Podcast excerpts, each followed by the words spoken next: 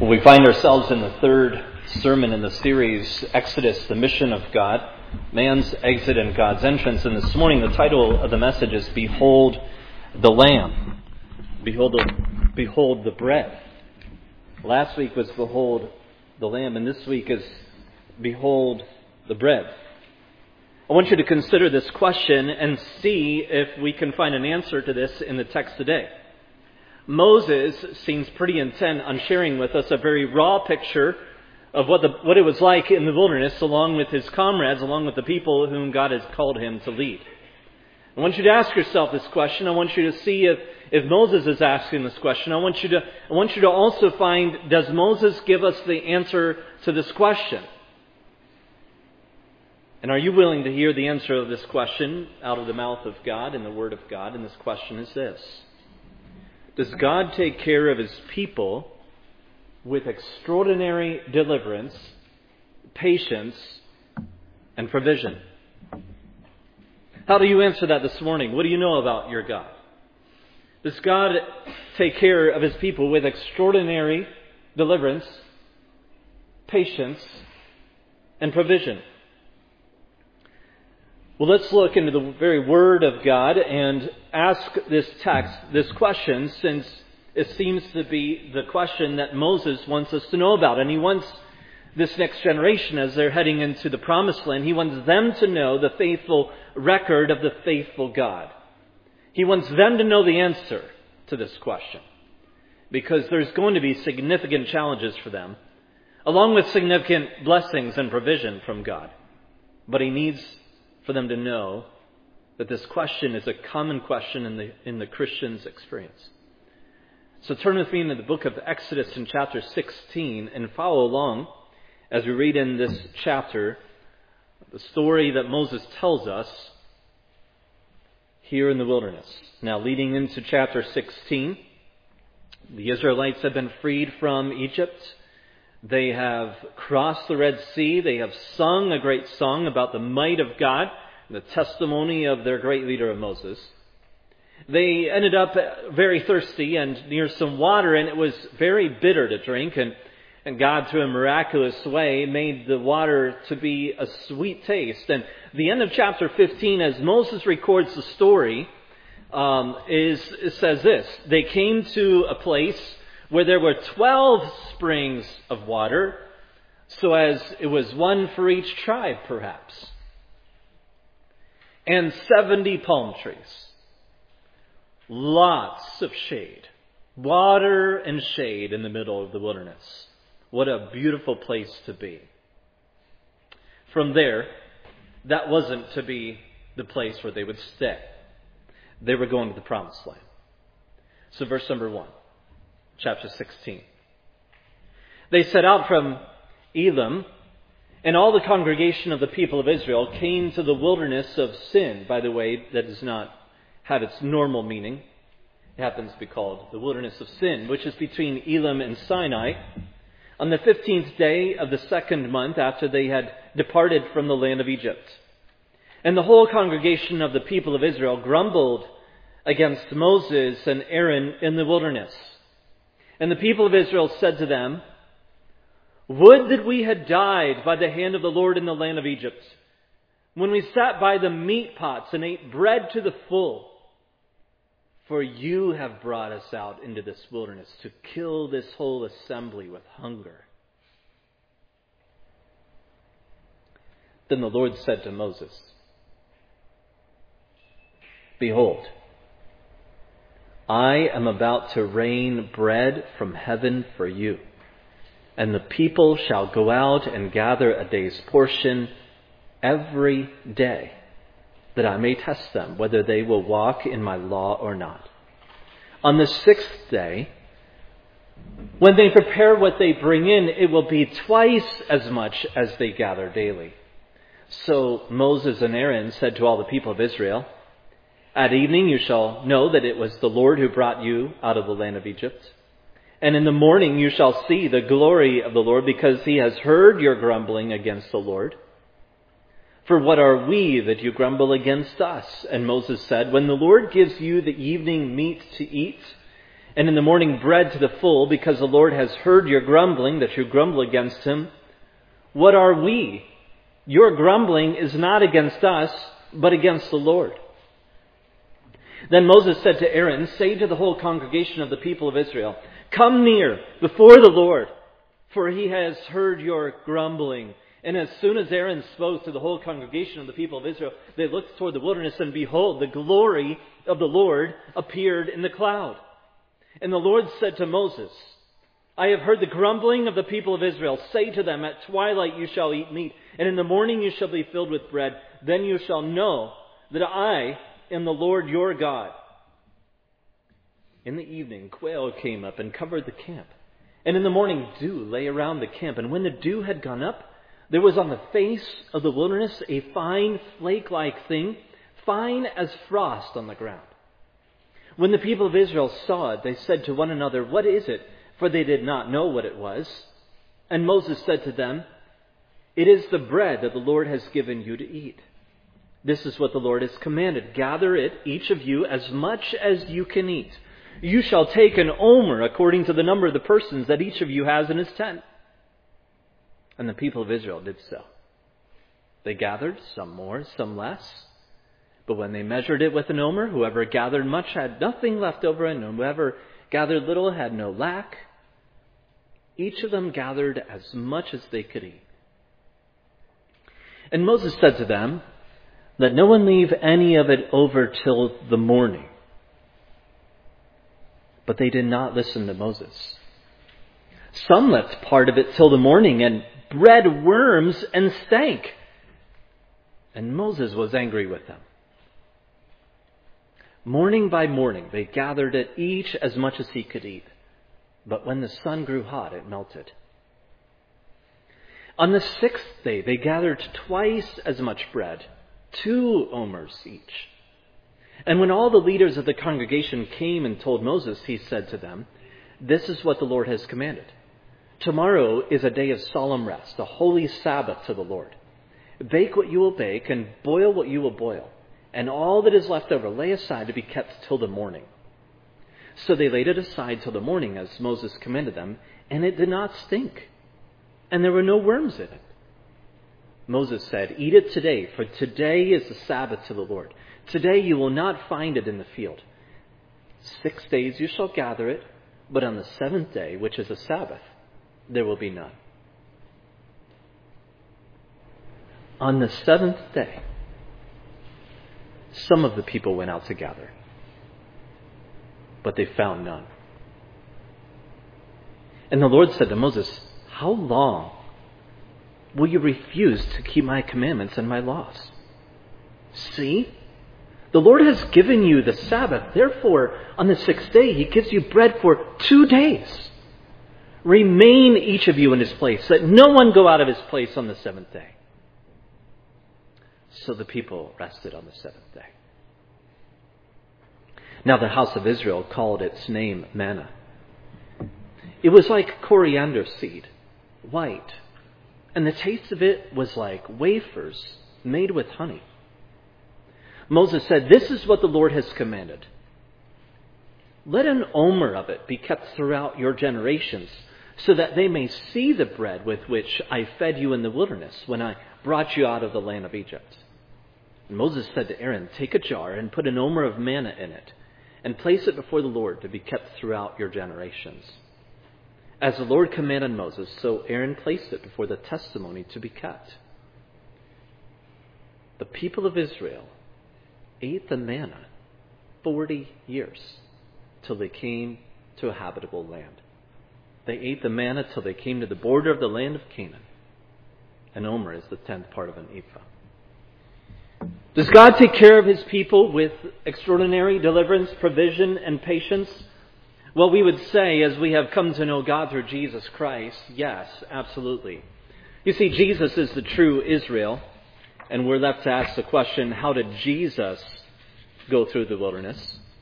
You remember in Luke chapter 2, Jesus enters into the wilderness, Matthew chapter 4, Jesus enters into the wilderness, and he is to be tested.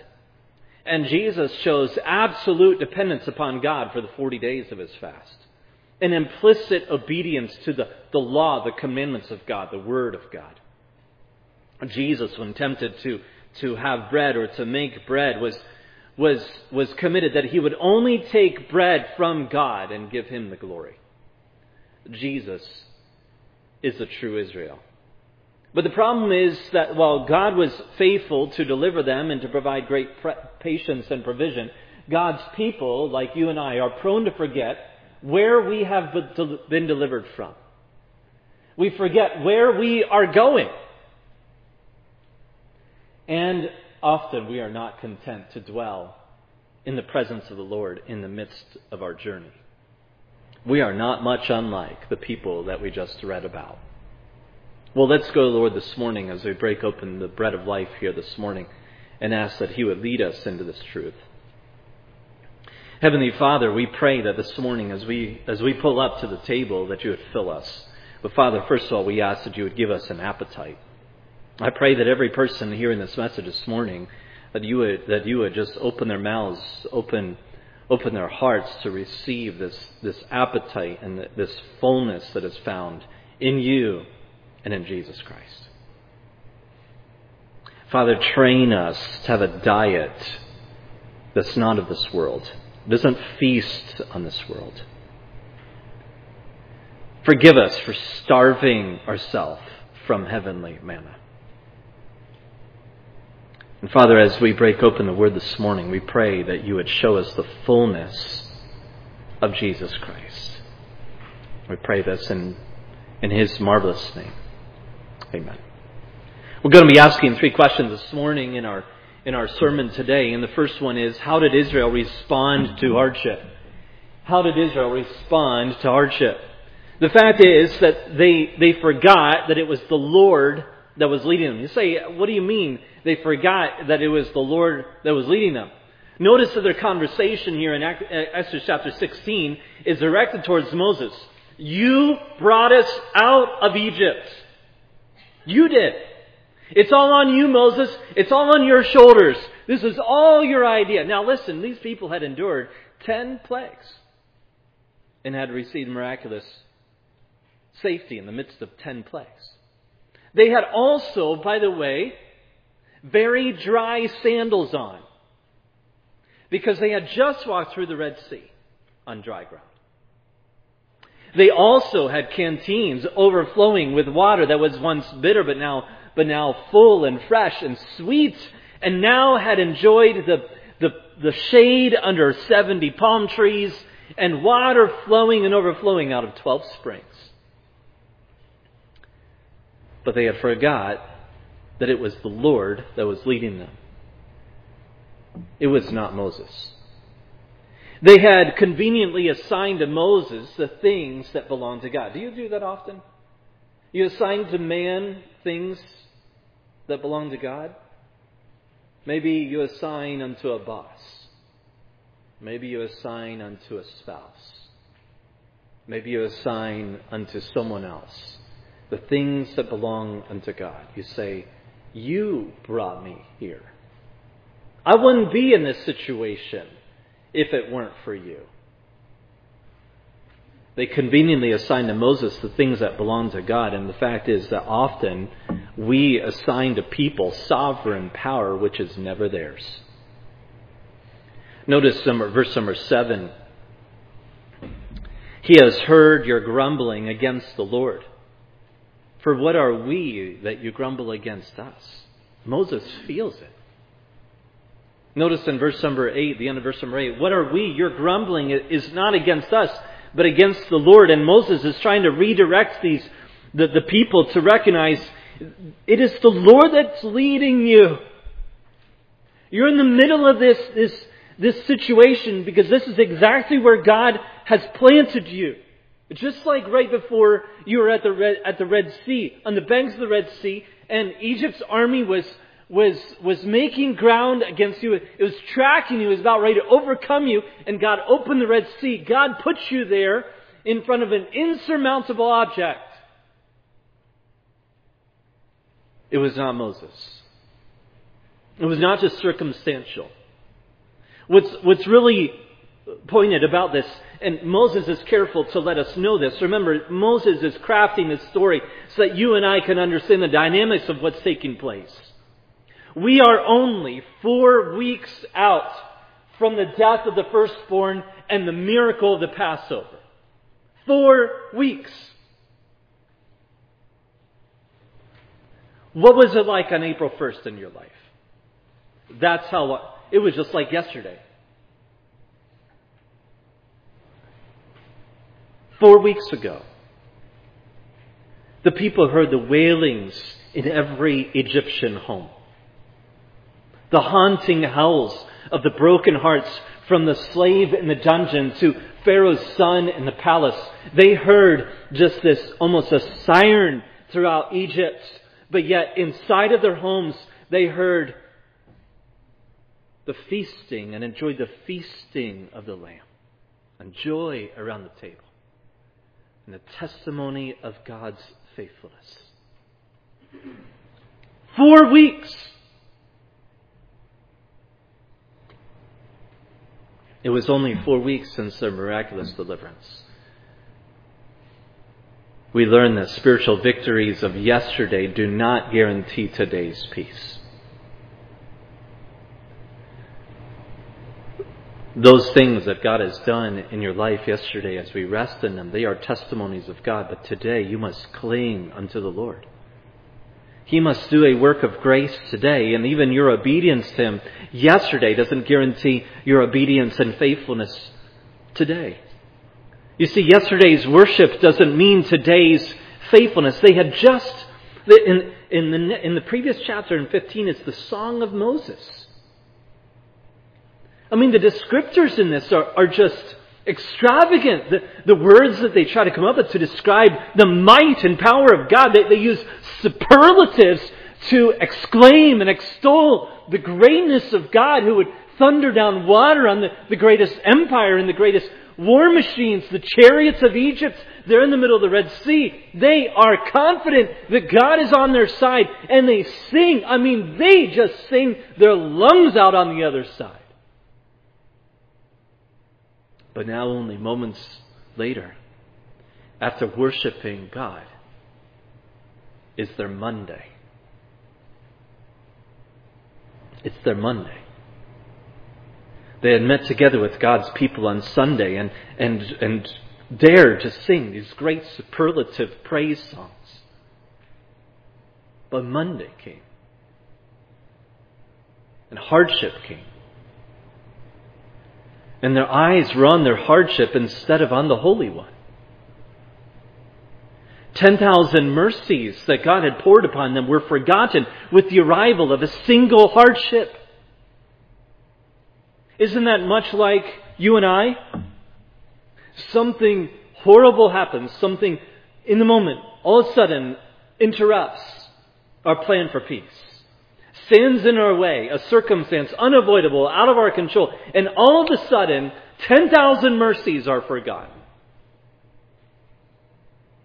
All of a sudden, we wonder where God is. The next question we need to ask, and this passage is asked for us, is how did the Lord respond to them? How did He respond to them? I love the song we just sang just moments ago. Shall the sovereign ear hear the mourner's cry? And yes, He will. And what is, what is really humbling is that God hears and sees and witnesses our unbelief. God hears our complaining, even if we don't verbalize it. Well, how did the Lord respond? Notice. Notice verse number four. Now, before we say this,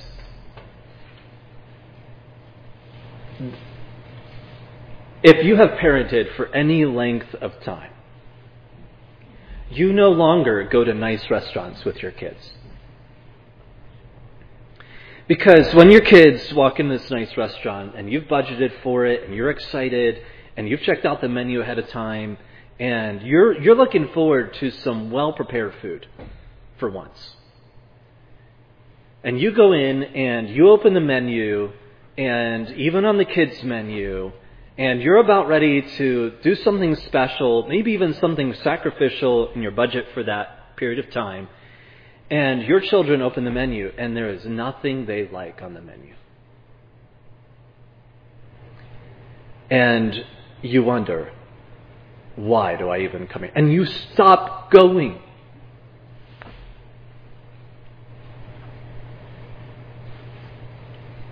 When Israel comes to this place,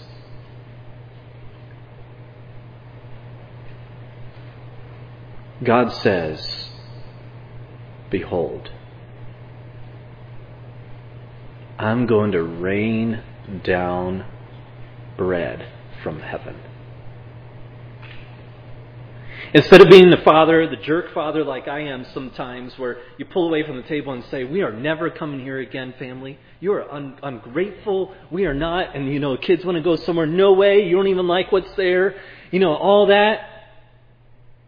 Praise God, He is nothing like our earthly fathers. Because in the midst of this grumbling, in the midst of this accusation, even in misplaced theology, Moses how dare you take us out of Egypt to starve us to death? It's all your fault, Moses. You're the one that brought it. It was your idea to get us out. We would rather go back and sit next to the flesh pots, of which there was a fish tail in. They were not overflowing with food. We barely had enough to eat. But we would rather go back there than follow you, Moses. But verse number four, it, it ought to just like jump off the page to you. And that's why I think the word behold is there. God is saying, I'm not going to respond the way you think I'm going to respond here. I'm not going to respond in the way in which they deserve to be responded to. I'm going to act out of the faithfulness of my covenant character with them. Behold, I want everybody to stop in this moment and recognize there is going to be bread falling from heaven like raindrops. Behold Behold, I'm about to rain down bread from heaven that I may prove them whether they will walk. We see, a, we see here a contrast of God's love with His people's unbelief. Do you know that God still loves you even though you are unbelieving in Him? Even though you don't even ascribe to Him His love, even though you even tell Him and wonder, God, do you love me? Do you know that God still loves you even when you accuse Him? He still loves you. And, and he says, Behold. Notice that the Lord does not speak directly to the people here in verse 4, but to Moses. Why? Well, I believe Moses needs a good bit of assurance here. Moses has just borne the weight that was meant to be on the shoulders of God. It's the accusation of a million plus people on the shoulders of Moses. Now, he does not share that he's been shaken by it, but nonetheless, the, these accusations must weigh heavy on this, this man's heart. So God meets with Moses. Moses needs the assurance that God is willing to carry the heavy burden. Moses needs the assurance that God is going to carry the heavy burden. And, you know, there is often times when you are positioned as a leader, maybe a leader of the home or a lead provider, or in some way people look to you and say, We have great needs. What are you going to do about this? Now, here's an illustration where God cares for the one who He has put in this point position of leading and God is saying, hey, let that weight of provision just be on my shoulders. Because Moses isn't a baker. He can't provide for the people. Not even as in John chapter 6, it appears that the people uh, question Jesus, like Moses provided bread in the wilderness. And Jesus said, It wasn't Moses. Even Moses will tell you this. Here God pulls his servant aside, and listen, God loves to do this in your life. God loves to have secret counsel with you. And he loves to assure you that the weight of provision in the time of great need need not be heavy on your shoulders. And I love how God does this. God is ministering in many levels here. He's about ready to just pour out like rain, grace on Israel. But in the meantime, He's also willing to have this private counsel with His servant and show that He cares for the people and He cares for Moses. He cares for Moses. And notice then that the glory of the Lord is to be faithful to his people even when they are faithless. What is it that God wants to prove to his people? By the means of bread, by something so simple. Yes, they need it. Yes, it needs to sustain their life. They're, they're starving, they're hungry. But think on this. By the practical base, common means of bread. God says, Behold my glory. Not, behold, there's mighty angels. Let me open your eyes and behold these cherubim and seraphim surrounding you. Behold, there's Michael and Gabriel and, and look, there's great armies all around you. If you could only see what I'm doing for you. God says, no, here, here's what you need. Let, behold my glory in the bread in the bread, not great big things. Yes, you saw my glory in the parting of the Red Sea. But hold my glory in knowing exactly what you really need and proving myself faithful to you. Verse number six, at evening you shall know that it was the Lord, not Moses, you shall know that it was the Lord who brought you out of the land of Egypt, and in the morning you shall see the glory of the Lord. Listen, when you finish the day and when you start the day, throughout the day, you will know that I am the Lord. Don't get away from it. If you forgot in the middle of the day, I'm going to remind you in the evening. If you wake up and you're sleeping, your, your affections are not awakened unto who I am, that's okay. I'm going to remind you, here's bread in the evening, here's quail. I'm not going to let you forget about me. I'm going to put things in front of you, and it's going to be just even common things. What was it that God was preaching through the bread? He was saying, this is more than just provision. By the testimony of my giving you of bread, I'm showing you the glory of my faithfulness to you who follow me, when you follow me, when you seek after me, I will show you that I am faithful. Didn't they already perceive that he was someone who could do miraculous things to lead them out of Egypt? Then how did they say, and why did God say, You shall know that it was the Lord? Because listen, we can have hearts of discontentment so that even though God has wrought for us, you and I, the greatest exodus through Jesus Christ, we can faithlessly wonder if He can do some of the most simple things in our lives. We can wonder if He even cares. We can wonder if He is even still with us. We can wonder if His intentions towards us are malicious. But verse number 9 Moses and Aaron call unto the people and say, Come near before the Lord, for he has heard your grumbling. How full of shame it is that the sound of our grumbling and the sound of our doubts even ascends into the ears of the Holy One. But they do. Our grumbling, our murmuring, our complaining, it isn't worthy of heaven's ears.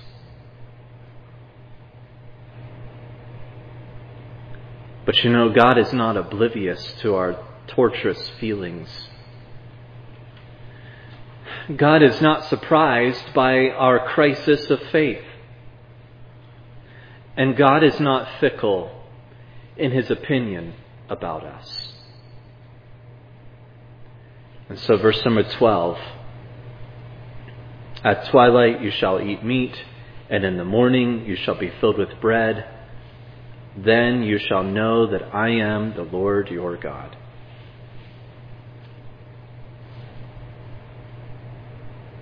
Can I get like super practical here?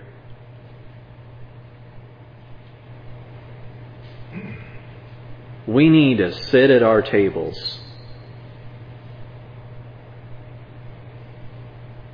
and say, This proves He's my God.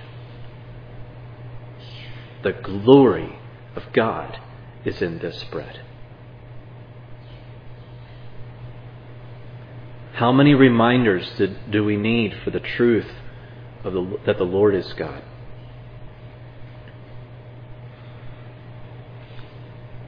Well, there would be reminders to a day, and it would be every day. But why are we so forgetful when there's so many signs of His care? May I suggest that we place too much faith in our feelings? May I suggest that we put too much weight in what we can see? Ultimately, we, we know that we're forgetful that God is God because we live in the flesh instead of in the Spirit. And when we do so, we are prone to doubt the most significant and basic truths of God. So then, thirdly, how did they respond to this blessing? Moses is showing us this sort of waves lapping up on the, on the, on the shoreline. First, what was the people's complaint? Secondly, what was God's response? And then thirdly, how would the people respond to his response? How would they respond to blessing? Let me ask you something. How do you respond to blessing? Let's remember here that the blessing of the bread and meat was firstly, the blessing itself was firstly that God was revealing himself to us. You see, the sign of, of, the things, we were talking about that practical application, the stuff on the table, let it preach to you. Let your vegetables, let your rice, let your meats, let your drinks, let your, let your platters, let your forks and knives, let them preach to you that God is more than these. That He is revealing something, not just feeding you and taking care of a basic necessity, but He's revealing something of greater worth than your hunger and appetite. He's revealing something to you. He's revealing. Then they shall know. Twice a day, then they shall know. What's God concerned with? He's, he's more concerned that they know He is God, that they enter into faith with Him, that they're really trusting in Him, then whether or not they have a well balanced diet. Then they shall know. Not, then they shall be full. This food was meant to reveal something to them. That God's blessing is His revelation through His provision. What's God telling you through blessings? The fact is, that's true of every blessing in the believer's life. Every single gift from God is meant to direct the heart towards the loving Father. The sad reality is that for Israel, their bodies had been delivered from Egypt, but their hearts had not. Their hearts needed to be weaned from Egypt unto the things of God. The manna would be for the day, and they would learn that to be satisfied with God's food in the desert. But instead of being satisfied with God's food in the desert, there was two things that they did with this food that was just unthinkable. The first thing they did, and I know none of us would ever think about being materialistic or full of anxiety. So we can't relate to this, but Moses tells us that they hoarded the blessings of God. They hoarded it. The, the, the bread hoarded became bread for worms. And they gathered and, they gathered up this bread and tried to save it till the next day. And they opened up their pot and there was worms just overnight. Very unlikely, but this was God's doing. But you know, so often as God blesses us, and even as we even partake of God, even in our knowledge of Christ, as we learn of God, as we take God in and consume God, not just physically, of course, with the bread, but but, but in our hearts as we, as we grow in grace and knowledge of Jesus Christ, the gathering of bread for tomorrow is, is like this useless knowledge. Bread is meant to be applied. Do you understand? The bread that they gathered, they were to consume, not just collect it. We have this tendency often to consider ourselves to be holy and godly because we have great at expanding knowledge and increasing knowledge of God. We listen and we read and we take in so much spiritual encouragement, but we store it up like we're hoarding it. But the fact is, bread is not meant to be theory. It's meant to be consumed and shared. Why were they hoarding this? Is really at the, at the center of their sin. They doubted whether God would be good tomorrow. That's why they hoarded it today. God said, tomorrow there's going to be bread. But they wondered, ah, just in case God isn't good. Just in case God doesn't keep His word, I'm going to set some aside. I don't want to be hungry. And they hoarded it. They did not fundamentally trust in God's character and his position before them. Listen, I want to remind you what they can see. The people of Israel can see the pillar of cloud by day. They can see the pillar of fire by night.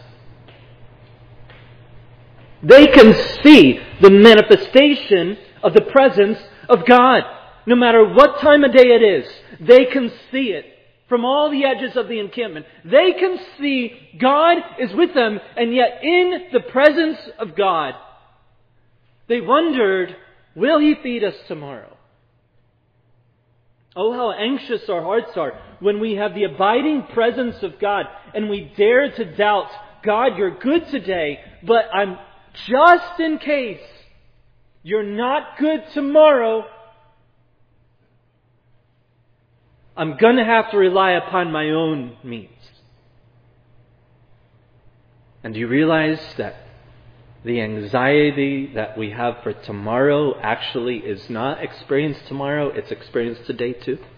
And we don't enjoy the bread today. Because we're still counting to see if there's enough left for tomorrow. So it affects today and tomorrow. But there was also another problem that they had with this bread. It's found in verse number 27. On the Sabbath day, on the seventh day, some of the people went out to gather. But they found none. And the Lord says to Moses, How long will you, and he's really saying the people of Israel, refuse to keep my commandments and my laws? See, behold, take a reckoning of. The Lord has given you a Sabbath. You don't even need to gather on the Sabbath. Enjoy your day off. You don't have to go out and work. Do everything on Friday. Leave Saturday alone. You, this is a, a great gift. You, you can keep as much in. I'm going to do something special here. The other days of the week, the bread will have worms in it if you keep it overnight. But on this day, when you keep it over, no worms. And no work. No worms and no work. Hey, that's a great platform. Let's run for president or something on that, right? But that's a great, that's a great benefit to this. So some of the people went out together, but notice the verse number 30 God was training them to rest. So finally, after they finally got the message, oh, you were, you were really telling us that you're not going to give us bread on Saturdays, so we might as well obey you. So he had to train them to rest. Listen. As we read the Bible up to Exodus chapter 16, this is only the second time that we, that we come across the observation of a rest day. This was God's second revelation of rest in the Bible. We haven't heard anything about Sabbath yet. And soon we will in the book of Exodus. But it isn't given yet, okay? That the Ten Commandments keep the Sabbath, that hasn't been given to them yet. That's not yet. Not in Exodus 16. And so here God is walking this out. And this is the second time we see Sabbath in the Bible. And the problem with the Sabbath with us is that we don't keep it and we won't work. It's the worst thing. How do we say that? You see, God would need to teach his people how to work. That's fundamentally true. God needs to teach us how to work, how to produce righteousness in Jesus Christ. God needs to teach us how to work. And God also needs to teach us how to rest. As unthinkably profound as that is, you would think that weary souls, weary bodies like you and I, that they would, we would not be need, we would not need training in rest. God needs to teach us how to do both things because we're just broken in both ways. He needs to teach us how to work and He needs to teach us how to rest because we rest when we should be working. And then what? We work when we should be resting. And I do mean physical labor, but I also mean as a means of our life in Jesus Christ, our life lived out before God. We, we rest when we should be working. That is, we, we do not apply ourselves unto serving God, of giving ourselves, of being crucified unto God and saying, God, use me in this moment. Use my life. Take it and use me. We rest when we should be working. But then other times we, we say, but God, look what I've done. Look at all the things that I've done for you in your name. And, and I did all this stuff. And God says, listen, if it wasn't for my glory, if it was still about you, you need to rest. Because it's all done. Jesus Christ did it all. So God has to train our hearts, not just our bodies, how to work and how to rest. We were that way before we came to Christ. And we still bear this pattern of working when we should be resting in our souls and resting when we should be working in our souls. We still bear this pattern. The fact is that this Sabbath was a gift. Even God would rest in this passage in providing for them. Notice that God doesn't provide for them on Saturday. It's not like He says, hey, there's going to be stuff on Saturday, but don't go out and get it. No, in verse 27, we saw they went out and they found none. Even God rested on the Sabbath. If God would rest, why can't you?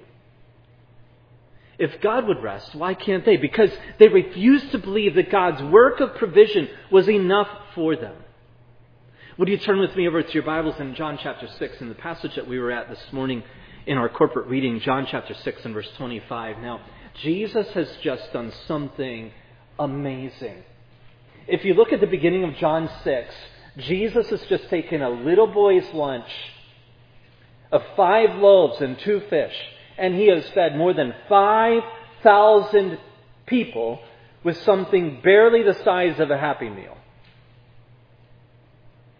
And John chapter 6 continues the very next day with this. How do we know that you are God? Will you give us a sign? The very same people. Verse 25 When they found him on the other side of the sea, they said to him, Rabbi, when did you come here? And Jesus said to them, Truly, truly, I say to you, you are seeking me Not because you saw signs, but because you ate your fill of the loaves. Do not work for the food that perishes, but for the food that endures to eternal life, which the Son of Man will give to you. For on him God the Father has set his seal. Then they said to him, What must we do to be doing the works of God? Jesus answered them, This is the work of God, that you believe in him whom has sent me. So they said to him, Then what sign do you do that we may see and believe you? What work do you perform? Our fathers ate the manna in the wilderness, as it is written. He gave them bread from heaven to eat. Jesus said to them, Truly, truly, I, I say to you, it was not Moses who gave you the bread from heaven, but my Father gives you the true bread from heaven. For the bread of God is he who comes down from heaven and gives life to the world. Then they said to him, Sir, give us this bread always. And Jesus said to them, I am the bread of life. Whoever comes to me shall not hunger, and whoever believes in me shall never thirst. But I said to you that you have seen me, and yet you do not believe. You're going out on Saturday and looking for bread. And there is none. Verse 37 All that the Father gives me will come to me, and whoever comes to me I will never cast out. For I have come down from heaven, not to do my own will, but the will of him who sent me. And this is the will of him who sent me. That I should lose nothing of all that he has given me, but raise it up on that last day. For this is the will of my Father, that everyone who looks on the Son and believes in him should have eternal life, and I will raise him up on the last day. So the Jew, listen, John says this, verse 41, and write Exodus 16 in there if you write your Bible, if you're writing your Bibles. So the Jews what? Grumbled. Exodus 16, all over the place right here. What are they grumbling? Yeah, that's I don't want that bread. I, uh, that that you're saying you're the bread. I, why did you bring us out of Egypt if that's the kind of bread we have to eat? They grumbled because he said, I am the bread that came down from heaven. Why did they grumble? Why do you grumble?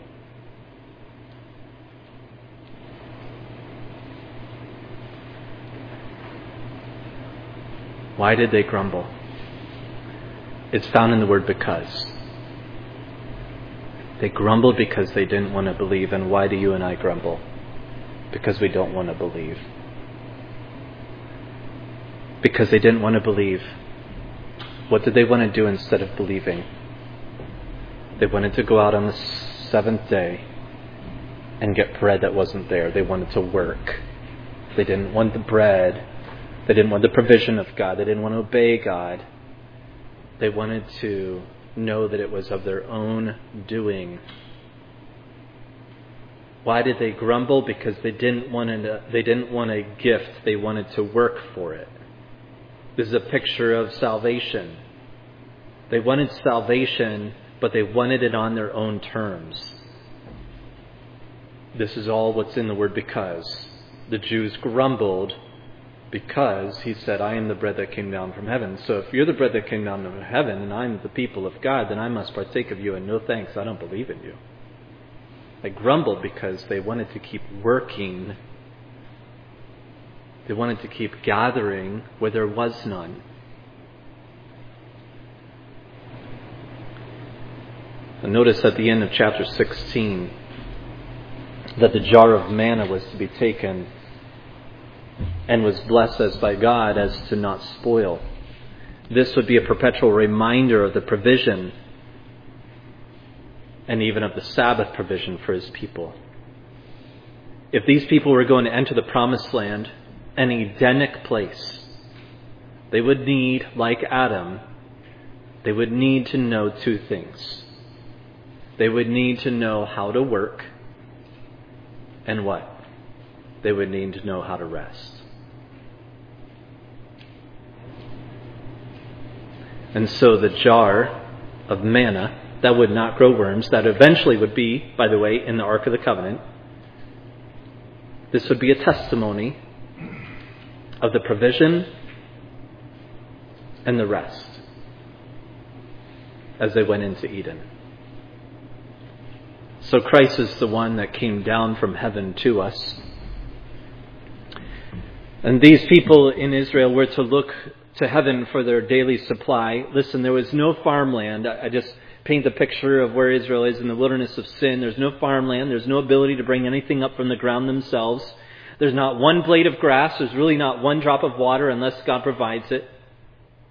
And those who looked upon Israel, those outside forces surely looked upon them and doubted their supply. Listen, Christian, you're living in a wilderness of this world. And there are people watching your life. They're watching what you are bringing in to bring your happiness. They're watching what makes you content. They're watching what brings you your greatest joys. And could it be that the world really, in, when they would look upon a faithful Christian, they would scratch their heads and wonder, how are they so faithful to God? Because their life is a wilderness. There's not a blade of grass around them. There's nothing good coming up from the ground for them in the means of water. The world knows nothing of the appetite of the believer. They know nothing of the portions that we take in of Jesus Christ.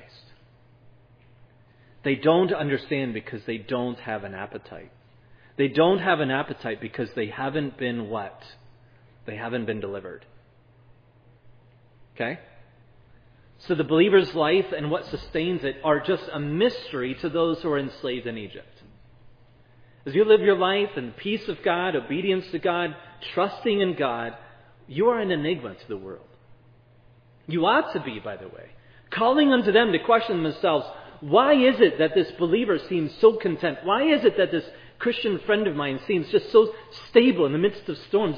This ought to cause them to question. And we have great means to tell them, listen, you're in Egypt. You're not even in the wilderness. Let me tell you how to get out of Egypt. And so the follower of Christ feeds by faith upon that which has been delivered from our faithful provider and Father in heaven. Listen, there was nothing to consume in, in the wilderness except for God and His benefits. And this is how it ought to be for the Christian. We are warned be careful what and how we consume the wilderness around us, how we consume the world around us. There's nothing like the grace of God for the believer through Jesus Christ. It will never leave you famished. By seeking after the mirage of this world, we despise the manna from heaven. And the more we feed on Christ, the greater our appetite will be. Hebrews chapter 13, verse 8, speaking on how Christ fills and is our supply, says, Jesus Christ is the same yesterday, today, and forever. The same what? He's the same everything that you read in the Old Testament. He's the same cup. He's the same bread. He's the same deliverer.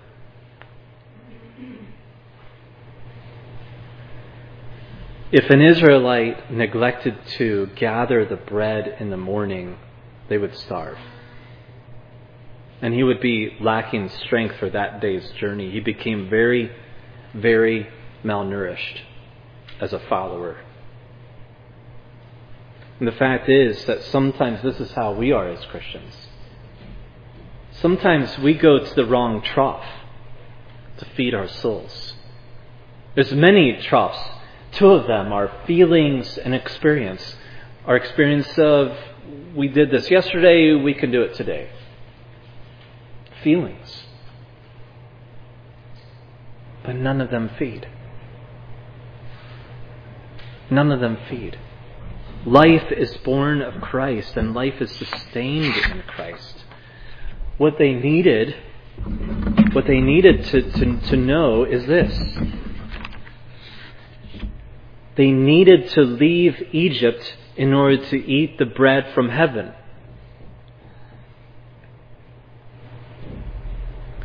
You say, I don't know that I have a strong appetite for the things of God. You need to leave Egypt to eat the bread of heaven. And the fact is that it's, it's enough for every day.